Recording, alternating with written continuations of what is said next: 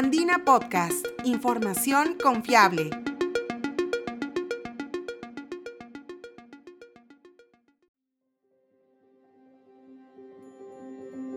Bienvenidos, soy Ítalo Vergara, periodista de la agencia Andina.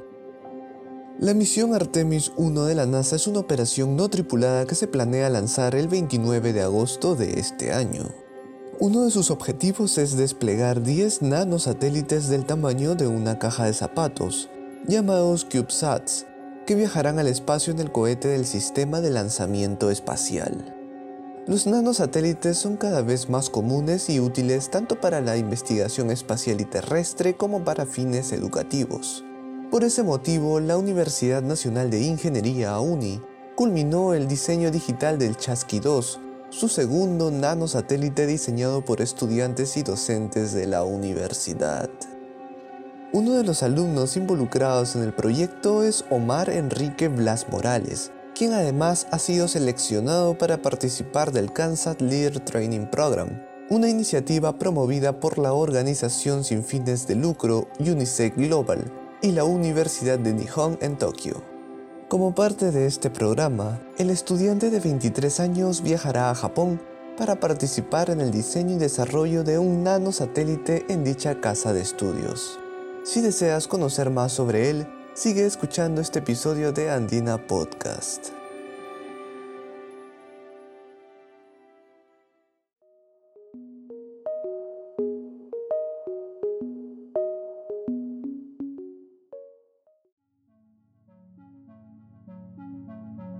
Omar Blas Morales es un estudiante de 23 años de la carrera de Ingeniería Física de la UNI, quien ha sido seleccionado para participar del Kansas Leader Training Program, a desarrollarse en Japón. Gracias a esta iniciativa, el alumno forma parte de un selecto grupo de 20 personas que desarrollará un nanosatélite en la citada casa de estudios.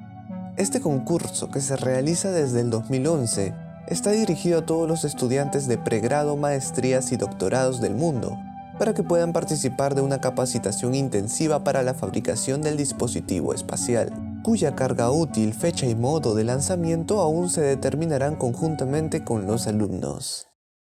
Este concurso es de UNICEF Global.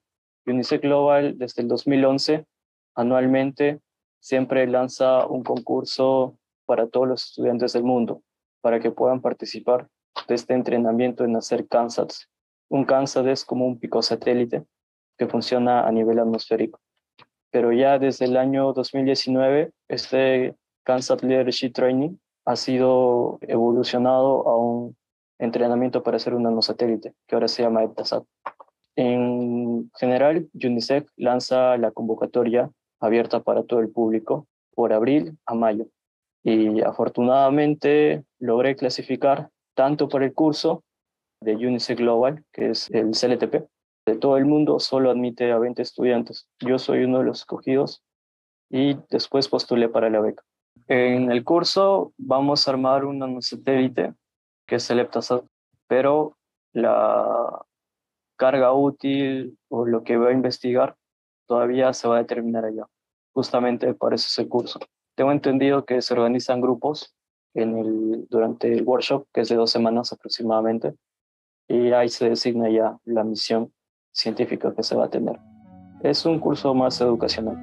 Blas Morales no fue seleccionado únicamente para participar del programa, sino que también se ganó una beca, otorgada por la Association for Overseas Technical Cooperation and Sustainable Partnerships, que financia íntegramente los gastos de vuelo, viáticos y el costo del curso. La beca lo da la organización ATOS. Esta organización financia los gastos de vuelo, los viáticos en Japón y el costo del curso que lo da el CLTP. Pero, ¿qué es exactamente un nanosatélite? El estudiante explica que estos dispositivos son pequeños sistemas que son puestos en órbita a fin de cumplir diversas misiones. Una de ellas, por ejemplo, puede ser la toma de imágenes satelitales de la Tierra. Un nanosatélite es como un satélite en sí, porque cumple todas las mismas funciones, tiene casi los mismos mecanismos, solo que un nanosatélite es más pequeño Es como un cubo de Rubik, pero con el tamaño de arista de 10 centímetros. Y este satélite es como una caja de metal, mayormente hecho de aluminio o titanio, que orbita el planeta Tierra. Y esto es muy útil para que los estudiantes puedan entender estos conceptos de tecnología espacial relacionados con la física, con la electrónica y con los temas acorde a lo que enseña en la universidad, acorde a sus carreras, si sean física, electrónica, mecatrónica, porque este proyecto es multidisciplinario. También puede ser utilizado para otros sectores, los nanosatélites, sectores como las industrias, la investigación aplicada. Anteriormente, la UNI ya diseñó y puso en órbita uno de estos dispositivos, el cual fue bautizado como Chasqui 1. En sí, el Chasqui 1 era un proyecto de la universidad, el cual comenzó el 2008 y fue apoyado aproximadamente con 78 estudiantes entre diferentes niveles. Había estudiantes desde pregrado, había estudiantes de maestría y de doctorado.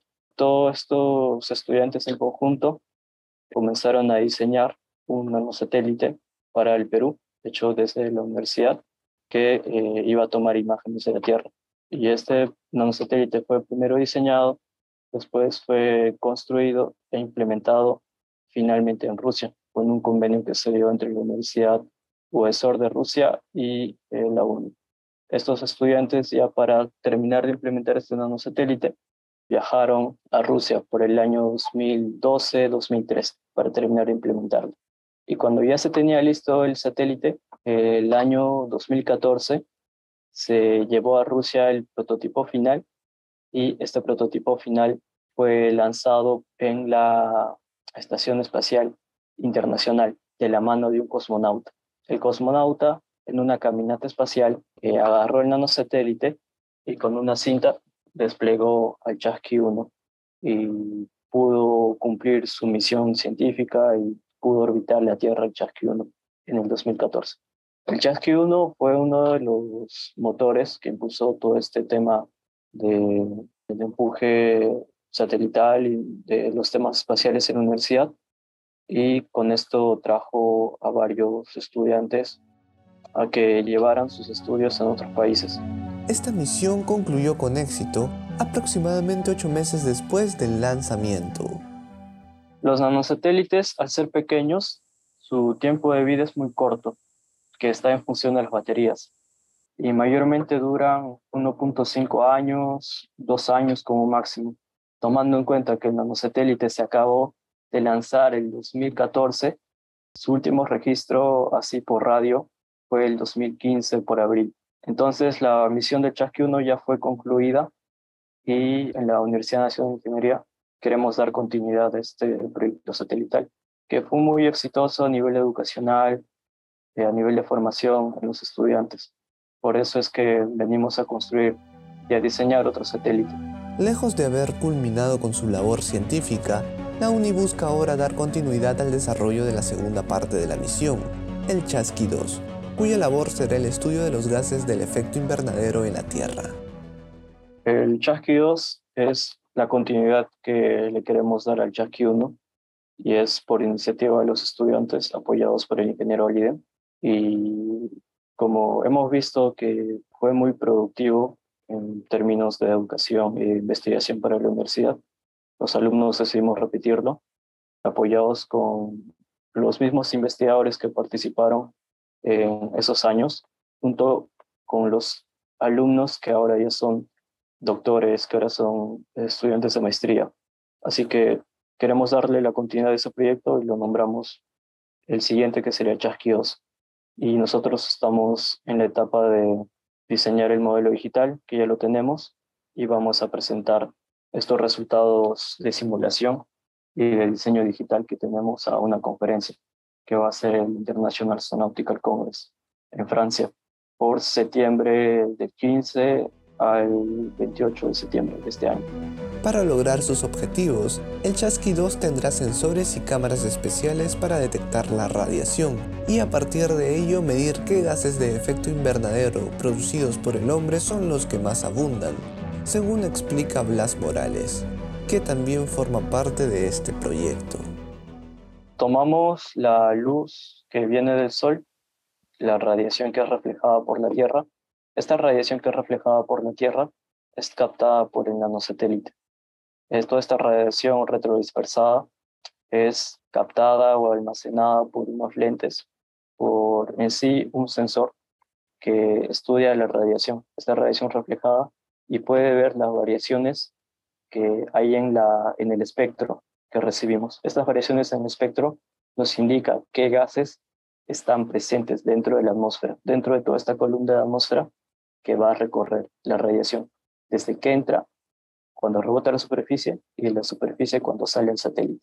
Todo este camino presenta una serie de pérdida de energía, pérdida de bandas, y eso es lo que estudiamos, y según eso clasificamos a qué gases tenemos en la atmósfera. Por ahora, la UNI está en busca de financiamiento para el desarrollo del Chasqui 2. Para fines de 2024 habrá una oportunidad de lanzamiento, pero se necesitan recaudar los fondos para la fabricación del nanosatélite antes de esa fecha. Blas Morales espera que esta oportunidad le permita aprender en Japón sobre el desarrollo de nanosatélites, a fin de venir a Perú a poner en práctica lo aprendido.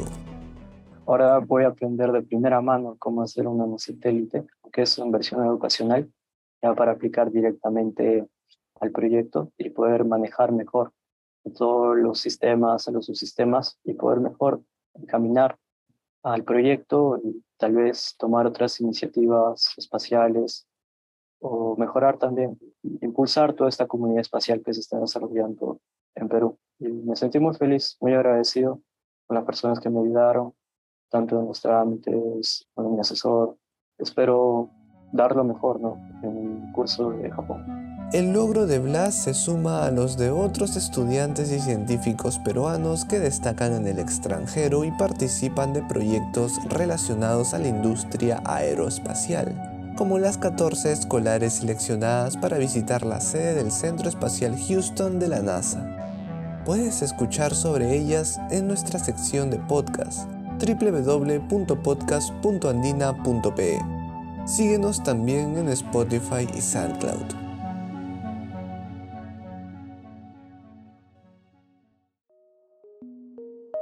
Este podcast fue producido y editado por Ítalo Vergara. Gracias por escuchar.